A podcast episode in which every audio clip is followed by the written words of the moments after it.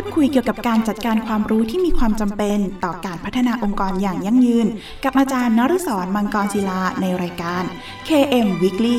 ทุกวันอาทิตย์เวลา สิบสี่นาฬิกา ถึง สิบสี่นาฬิกาสามสิบนาที น. ทางสถานีวิทยุมหาวิทยาลัยเทคโนโลยีราชมงคลพระนคร เอฟ เอ็ม เก้าสิบจุดเจ็ดห้า เมกะเฮิรตซ์ สวัสดีครับยินดีต้อนรับเข้าสู่รายการ เค เอ็ม Weeklyดำเนินรายการโดยกับผมอาจารย์นฤศร มังกรศิลากับรายการที่จะมาร่วมพูดคุยเกี่ยวกับการจัดการความรู้ที่มีความจำเป็นต่อการพัฒนาองค์กรอย่างยั่งยืนพูดคุยกันเป็นประจำทุกวันอาทิตย์เวลา สิบสี่นาฬิกา ถึง สิบสี่นาฬิกาสามสิบนาที น. ทางสถานีวิทยุมหาวิทยาลัยเทคโนโลยีราชมงคลพระนคร อาร์ เอ็ม ยู ที พี Radio เอฟ เอ็ม เก้าสิบจุดเจ็ดห้า คลื่นสังสมปัญญาพัฒนาสังคมครับ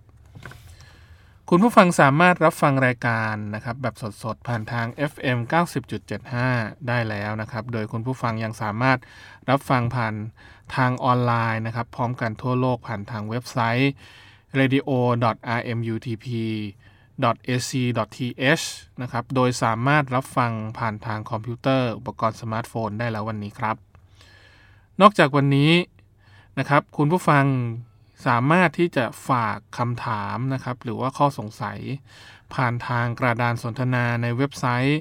ของทางสถานีนะครับที่ เรดิโอ ดอท อาร์ เอ็ม ยู ที พี ดอท เอส ซี ดอท ที เอช หรือจะโทรศัพท์เข้ามาก็ได้ครับที่หมายเลขศูนย์ สอง หก หก ห้า สาม แปด เก้า หนึ่งนะครับหรือทางโทรสารหมายเลขศูนย์ สอง สอง แปด สอง ห้า ห้า ห้า ศูนย์รวมทั้งอีเมลของทางสถานีนะครับที่ เรดิโอ แอท อาร์ เอ็ม ยู ที พี ดอท เอ ซี ดอท ที เอช หรือถ้าไม่สะดวกช่องทางใดเลยนะครับท่านสามารถเขียนเป็นจดหมายหรือไปรษณียบัตรนะครับเพื่อติชมรายการได้โดยเขียนถึงรายการ เค เอ็ม Weekly สถานีวิทยุมหาวิทยาลัยเทคโนโลยีราชมงคลพระนครเลขที่สามเก้าเก้าถนนสามเสนเขตดุสิตกรุงเทพหนึ่งศูนย์สามศูนย์ศูนย์และเมื่อทางรายการได้รับข้อคำถามต่างๆเหล่านั้นแล้วนะครับจะดำเนินการหาคำตอบมาให้คุณผู้ฟังทันทีครับ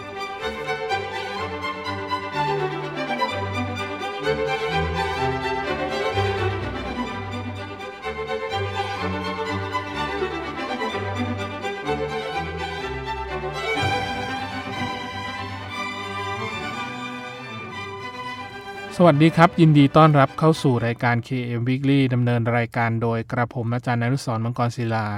กับรายการที่จะมาร่วมพูดคุยเกี่ยวกับการจัดการความรู้ที่มีความจำเป็นต่อการพัฒนาองค์กรอย่างยั่งยืนพูดคุยกันเป็นประจำทุกวันอาทิตย์เวลา สิบสี่นาฬิกา ถึง สิบสี่นาฬิกาสามสิบนาที น. ทางสถานีวิทยุมหาวิทยาลัยเทคโนโลยีราชมงคลพระนคร อาร์ เอ็ม ยู ที พี Radio เอฟ เอ็ม เก้าสิบจุดเจ็ดห้าคลื่นสังสมปัญญาพัฒนาสังคมครับคุณผู้ฟังสามารถรับฟังรายการของเราแบบสดๆนะครับผ่านทาง เอฟ เอ็ม เก้าสิบจุดเจ็ดห้า ได้แล้วนะครับแล้วก็คุณผู้ฟังยังสามารถรับฟังรายการแบบออนไลน์ผ่านทางเว็บไซต์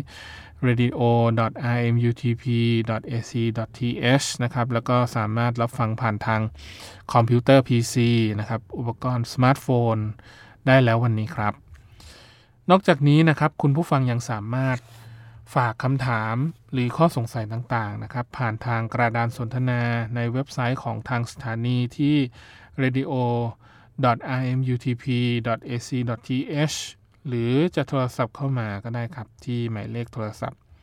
ศูนย์ สอง หก หก ห้า สาม แปด เก้า หนึ่งหรือทางโทรสารนะครับที่หมายเลขศูนย์ สอง สอง แปด สอง ห้า ห้า ห้า ศูนย์ครับรวมทั้งอีเมลของทางสถานีนะครับที่ เรดิโอ แอท อาร์ เอ็ม ยู ที พี ดอท เอ ซี ดอท ที เอช หรือถ้าไม่สะดวกช่องทางใดเลยนะครับท่านสามารถเขียนเป็นจดหมายหรือไปรษณียบัตรเพื่อติชมรายการนะครับผ่านทางรายการ เค เอ็ม Weekly สถานีวิทยุมหาวิทยาลัยเทคโนโลยีราชมงคลพระนครเลขที่สามเก้าเก้าถนนสามเสนเขตดุสิตกรุงเทพหนึ่งศูนย์สามศูนย์ศูนย์และเมื่อทางรายการได้รับข้อคำถามต่างๆเหล่านั้นแล้วนะครับจะดำเนินการหาคำตอบมาให้คุณผู้ฟังทันทีครับทุกวันอาทิตย์เราจะกลับมาอัปเดตประเด็นที่สำคัญเกี่ยวกับการจัดการความรู้นะครับโดยที่ในสัปดาห์นี้เราจะมาอัปเดตกันในเรื่องของ บริษัทนวัตกรรมที่คิดค้นเกี่ยวกับเรื่องของการจัดการคิวกันครับ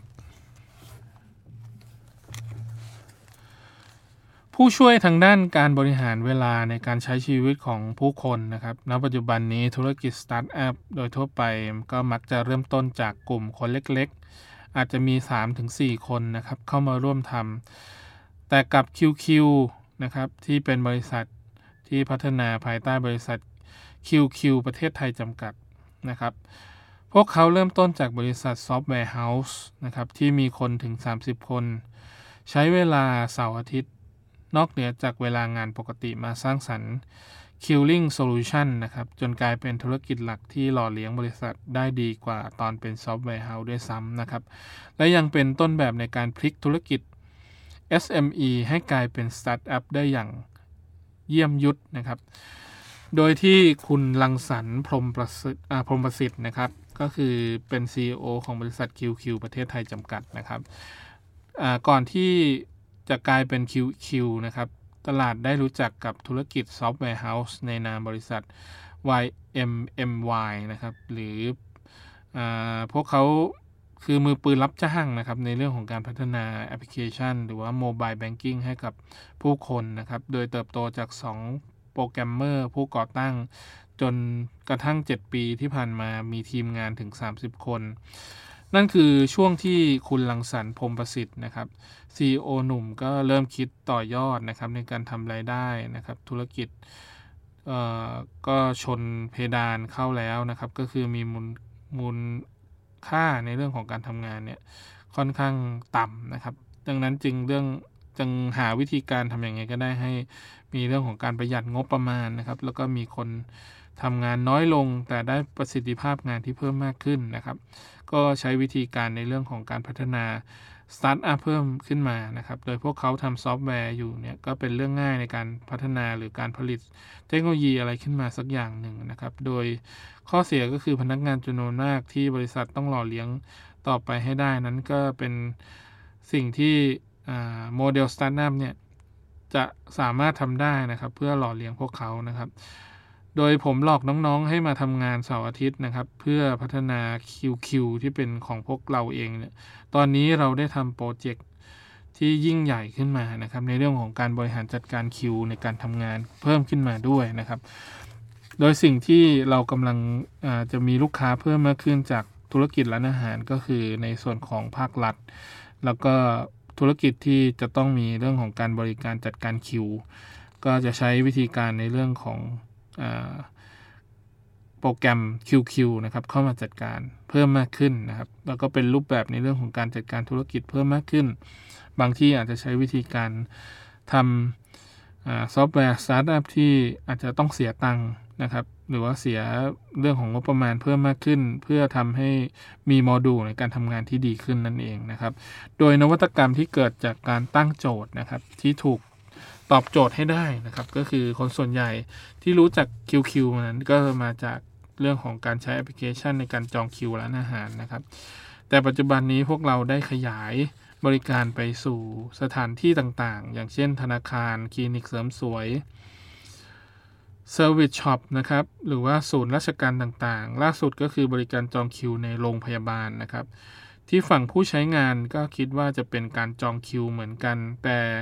ในทางกลับกันนะครับฝั่งผู้พัฒนาก็บอกว่าเป็นการทำงานเพื่อเบื้องหลังนะครับเป็นลักษณะของการทำงานที่มีความแตกต่างกันนะครับทั้งร้านอาหารธนาคารโรงพยาบาลต่างมีโจทย์ที่แตกต่างกันนะครับร้านอาหารธนาคารที่อยู่ในห้างสรรพสินค้าโจทย์ก็คือทำอย่างไรก็ได้ไม่ต้องยืนรอนานนะครับอ่าอยากไปช้อปปิ้งหรือทำธุรกิจอ่าธุรกรรมอื่นๆนะครับก็ไม่ต้องรอคิวพอถึงใกล้คิวก็จะมีการเตือนผ่านทางแอปพลิเคชันว่าใกล้ถึงคิวแล้วแต่ในโรงพยาบาลนะครับไม่มีใครอยากไปช้อปปิ้งนะครับที่โรงพยาบาลไม่มีใครอยากจะไปกินข้าวที่โรงพยาบาลในเบื้องต้นเราก็เปิดตัวแค่เรื่องของการรับบัตรคิวดิจิทัลเพื่อไม่ต้องนั่งรอที่แผนกนะครับแต่นี่คือครั้งเดียวที่เราจะเปิดตัว ถัดไปจะต้องไปแก้ไขในเรื่องของการนัดคนไข้ด้วยอันนี้คือสิ่งที่เราพยายามกำลังจะทำเพิ่มในระบบ คิว คิว ของเราครับส่วนเรื่องของเรื่องของ flow management ก็คือการบริหารความลื่นไหลตั้งแต่ก้าวขาเข้าไปในโรงพยาบาลจนกระทั่งออกจากโรงพยาบาลเราจะต้องตอบโจทย์ให้ได้ว่า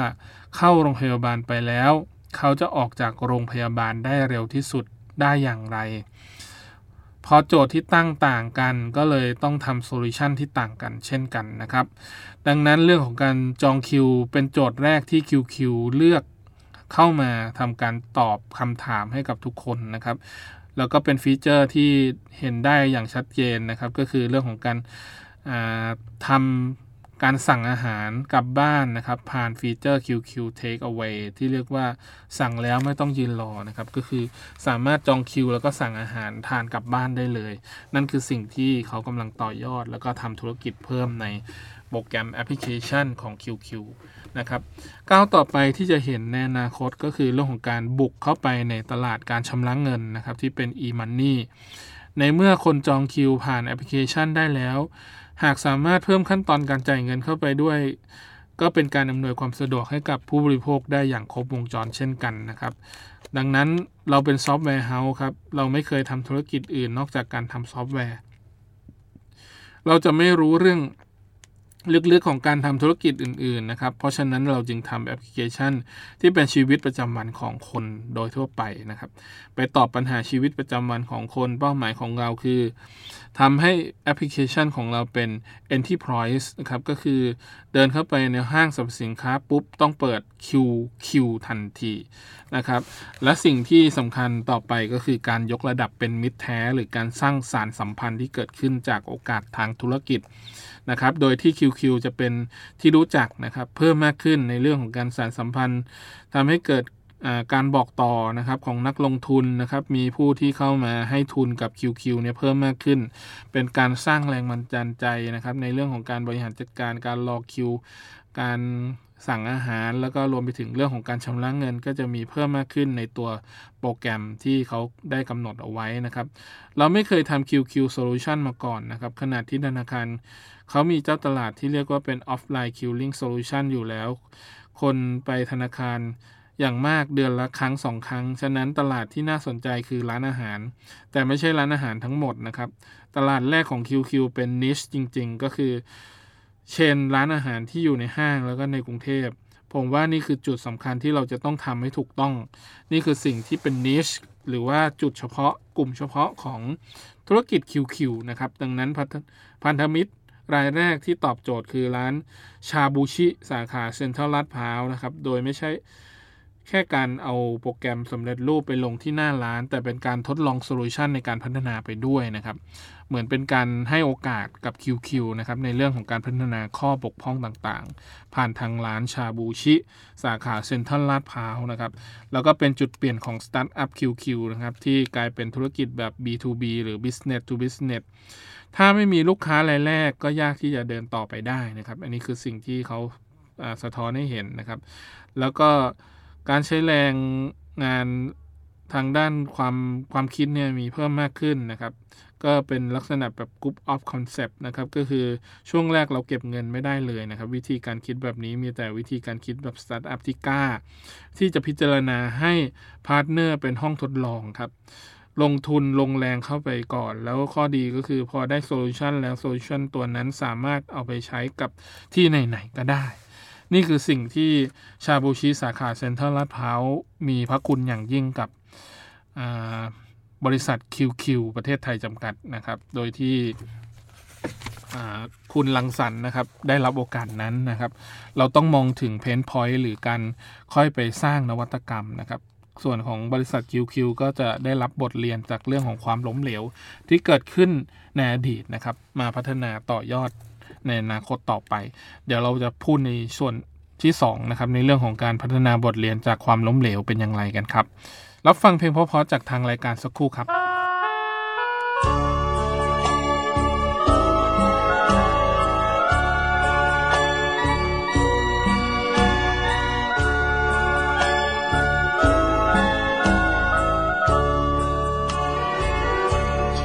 ชาตินี้ที่รัก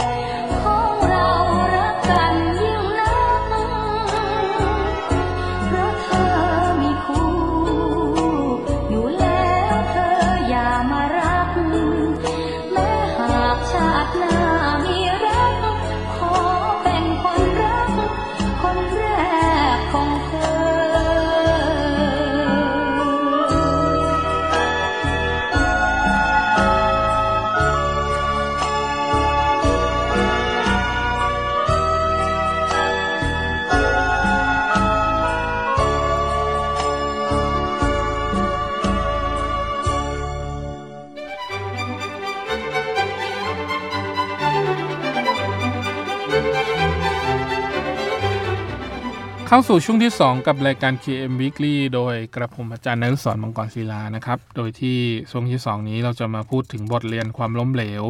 ที่มุ่งสู่การสร้างชัยชนะในเวทีต่างประเทศของบริษัท คิว คิว กันครับโดยที่บริษัท คิว คิว ประเทศไทยจำกัดนะครับก็เริ่มต้นธุรกิจเมื่อปีพ.ศ. สองพันห้าร้อยห้าสิบหกครับเริ่มไม่นานครับเริ่มแค่ ห้าถึงหก ปีที่ผ่านมานี้เองนะครับเป็นโซลูชันที่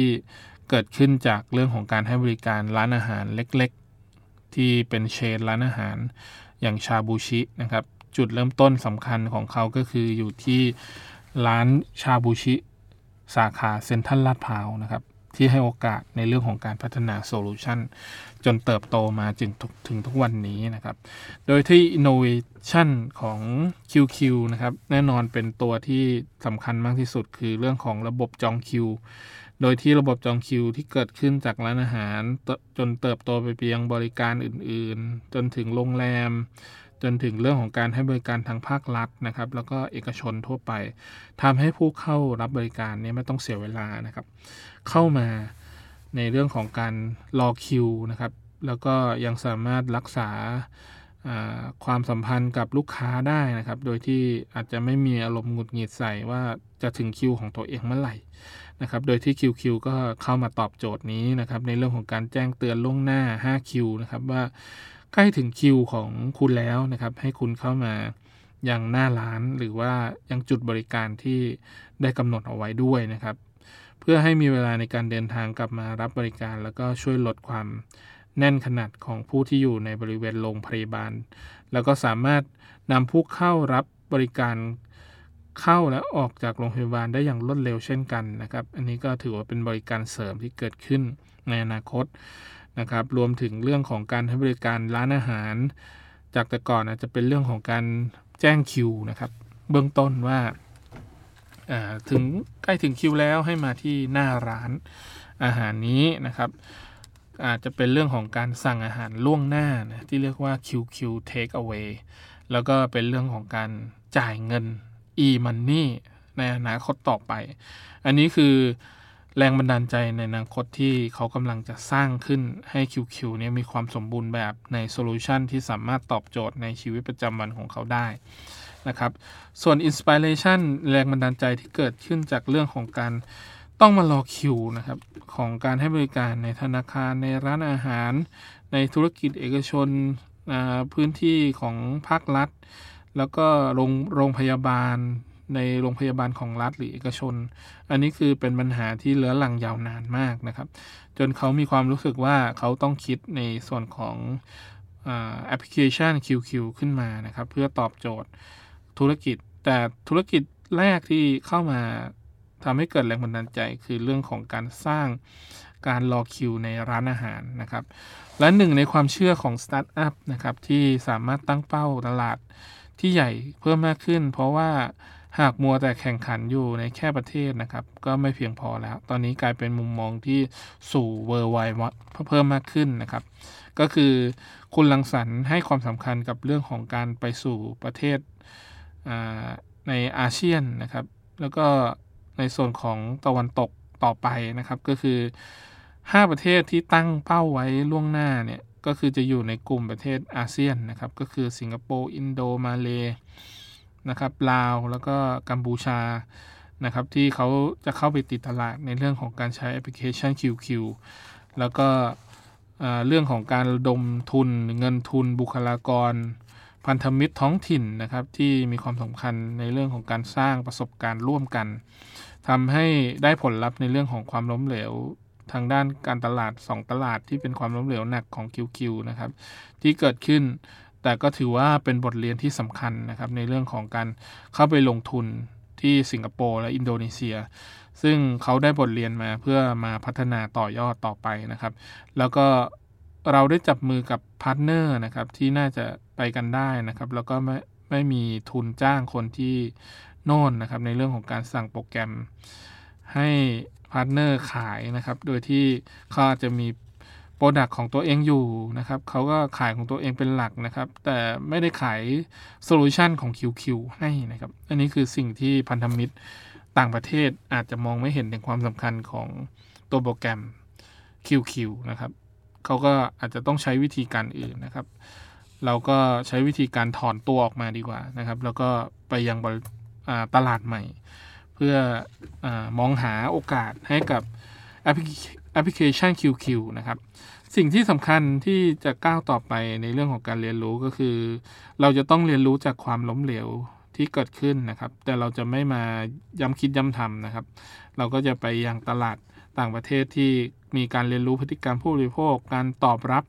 ของตลาดนะครับแล้วก็ที่สำคัญที่สุดคือพันธมิตรท้องถิ่นเนี่ยจะต้องให้การต้อนรับแอปพลิเคชัน คิว คิว ด้วยนะครับนั่นคือบทเรียนครั้งยิ่งใหญ่นะครับที่เกิดขึ้นโดยเขาใช้วิธีการนี้ในการศึกษากลยุทธ์การศึกษาพฤติกรรมนะครับในตลาดมาเลย์นะครับก็ได้รับการยอมรับ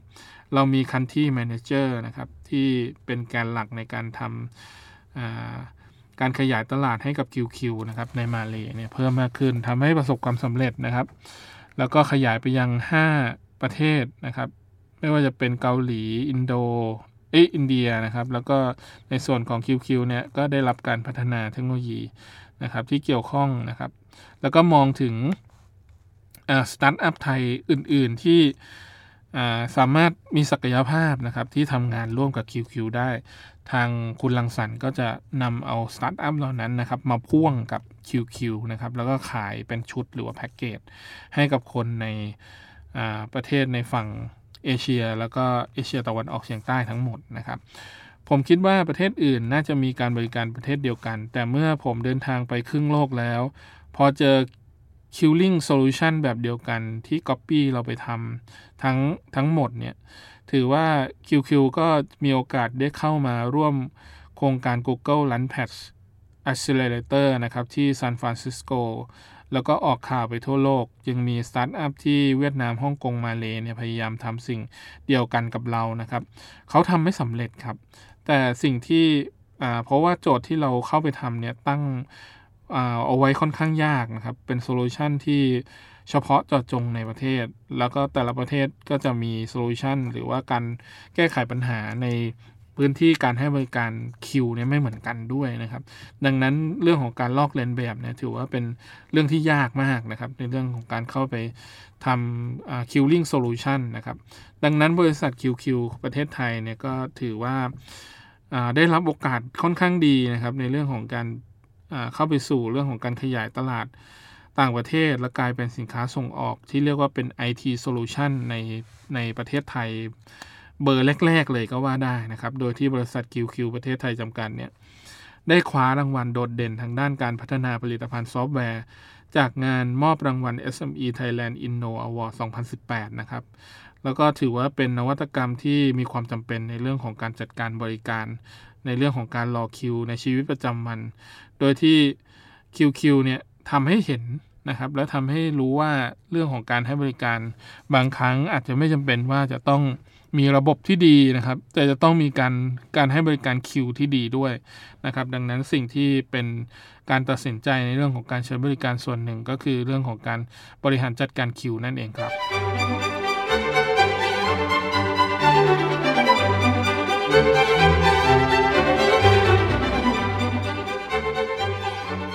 มาถึงช่วงสุดท้ายของรายการแล้วนะครับคุณผู้ฟังสามารถติดตามรับฟังรายการ เค เอ็ม Weekly ได้เป็นประจำทุกวันอาทิตย์เวลา สิบสี่นาฬิกา ถึง สิบสี่นาฬิกาสามสิบนาที และถ้าหากมีข้อสงสัยต่างๆนะครับรวมถึงอยากติชมแนะนำรายการนะครับคุณผู้ฟังก็สามารถโทรศัพท์เข้ามาที่หมายเลขโทรศัพท์ศูนย์สอง หกหกห้า สามแปดเก้าหนึ่งนะครับหรือทางโทรสารหมายเลขศูนย์สอง สองแปดสอง ห้าห้าห้าศูนย์รวมทั้งอีเมล เรดิโอ แอท ไอ เอ็ม ยู ที พี ดอท เอ ซี ดอท ที เอช หรือทางจดหมายหรือไปสเนียบัตรนะครับโดยเขียนถึงรายการ เค เอ็ม Weekly สถานีวิทยุมหาวิทยาลัยเทคโนโลยีราชมงคลพระนครเลขที่สามเก้าเก้าถนนสามเสนเขตดุสิตกรุงเทพหนึ่งศูนย์สามศูนย์ศูนย์และกลับมาติดตามรับฟัง เค เอ็ม Weekly ได้ใหม่ทุกวันอาทิตย์เวลา สิบสี่นาฬิกา ถึง สิบสี่นาฬิกาสามสิบนาทีขอบคุณสำหรับการติดตามรับฟังครับ ต้องขอลาคุณผู้ฟังไปก่อนพบกันใหม่ตอนต่อไปสำหรับวันนี้สวัสดีครับร่วมพูดคุยเกี่ยวกับการจัดการความรู้ที่มีความจำเป็นต่อการพัฒนาองค์กรอย่างยั่งยืนกับอาจารย์นฤศร มังกรศิลาในรายการ เค เอ็ม Weekly ทุกวันอาทิตย์เวลา สิบสี่นาฬิกา ถึง สิบสี่นาฬิกาสามสิบนาที นทางสถานีวิทยุมหาวิทยาลัยเทคโนโลยีราชมงคลพระนคร เอฟ เอ็ม เก้าสิบจุดเจ็ดห้า เมกะเฮิรตซ์